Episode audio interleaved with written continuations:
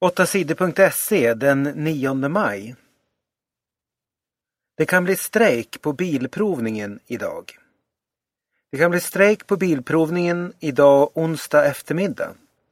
Det är fackförbundet Unionens medlemmar som hotar med strejk. Facket och företagen är inte överens om hur mycket lönerna ska höjas. En del av de anställda på Sveriges Television kommer också att strejka.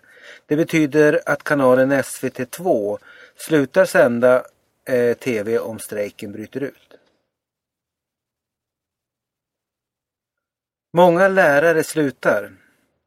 Många lärare tröttnar på sitt arbete och slutar. Nästan 40 000 utbildade lärare har bytt jobb. Det visar nya siffror från Statistiska centralbyrån, SCB.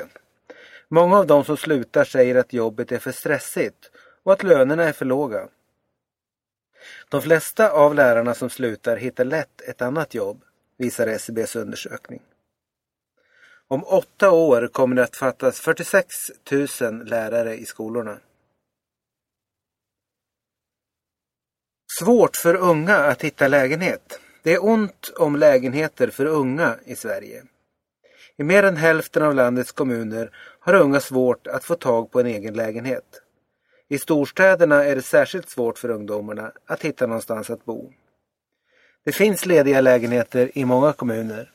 Men problemet är att lägenheterna som finns är för dyra. Unga mellan 20 och 25 år får i genomsnitt betala en tredjedel av sin lön i hyra. Det visar en rapport från Boverket. Risk för mässlingen under fotbolls-EM.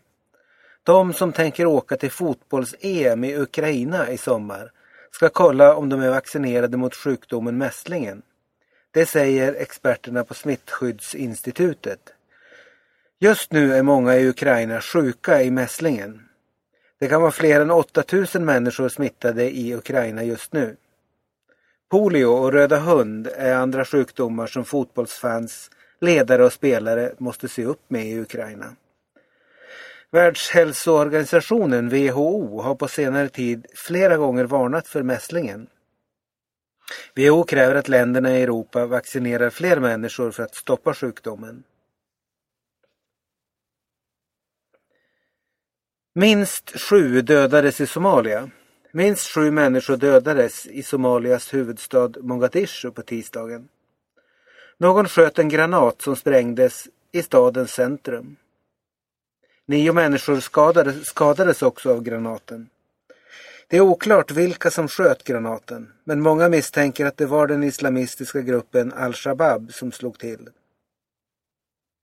Den gruppen hade makten i Mogadishu ända fram till augusti förra året. De senaste 21 åren har det varit strider om makten i landet Somalia i Afrika. Medvedev blir ny premiärminister. De senaste åren har Dmitrij Medvedev varit Rysslands president. Samtidigt har hans kompis Vladimir Putin varit landets premiärminister. Nu är rollerna bytta. Tidigare år valdes Putin till Rysslands nya president och på tisdagen utsåg den ryska riksdagen Medvedev till landets premiärminister.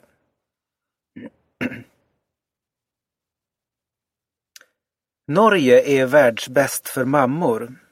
Norge är världens bästa land för mammor. Det tycker i alla fall organisationen Rädda Barnen som sätter Norge på första plats på topplistan. Norge utses till bästa mammaland för tredje året i rad. På andra plats på den här listan hamnar Island. Sedan följer Sverige, Nya Zeeland, Danmark och Finland. Det allra sämsta landet för mammor är Niger i Afrika. En nyfödd flicka i Niger kan bara räkna med att få gå fyra år i skolan och leva till 56 års ålder. I Norge studerar flickor tills de fyllt 18 år och lever tills de blir över 80 år gamla. Lundqvist kan inte spela mer. Tre Kronors anfallare Joel Lundqvist kan inte spela mer i ishockey-VM. Lundqvist fick en smäll i ansiktet av en motståndare i matchen mot Danmark i måndags. Han har varit en av lagets bästa spelare i de första matcherna.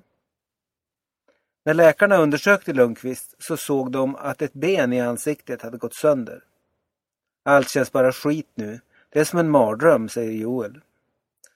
Nu måste Tre Kronor hitta en spelare som kan hoppa in istället för Lundqvist. Lagledarna hoppas på Niklas Bäckström från Washington eller Patrik Hörnqvist från Nashville. Sverige, Sverige spelar ikväll mot Tyskland. På fredag är det dags för den svåraste matchen hittills i VM. Tre Kronor möter Ryssland. Spanien kan tvingas ta nödlån. Den ekonomiska krisen i EU-länderna är långt ifrån över. I sommar kommer Spanien att tvingas ta emot pengar i nödlån från EU, precis som Grekland har fått göra. Det säger ekonomer på banken SEB. Spanien kommer att tvingas låna 150 miljarder euro, tror SEBs experter. En av Spaniens största privata banker, Bankia, har också stora problem. Det ryktas om att den spanska staten blir tvungen att ta över banken. Men Spaniens premiärminister Mariano Rajoy säger att det inte alls är någon fara med Spaniens ekonomi. Något nödlån behövs inte, säger Rajoy.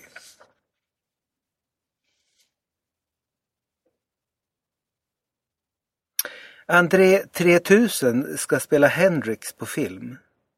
Nu ska regissören John Ridley göra långfilm om en av rockvärldens allra största stjärnor, Jimi Hendrix. Filmen ska handla om gitarristens tid i England 1966 till 1967.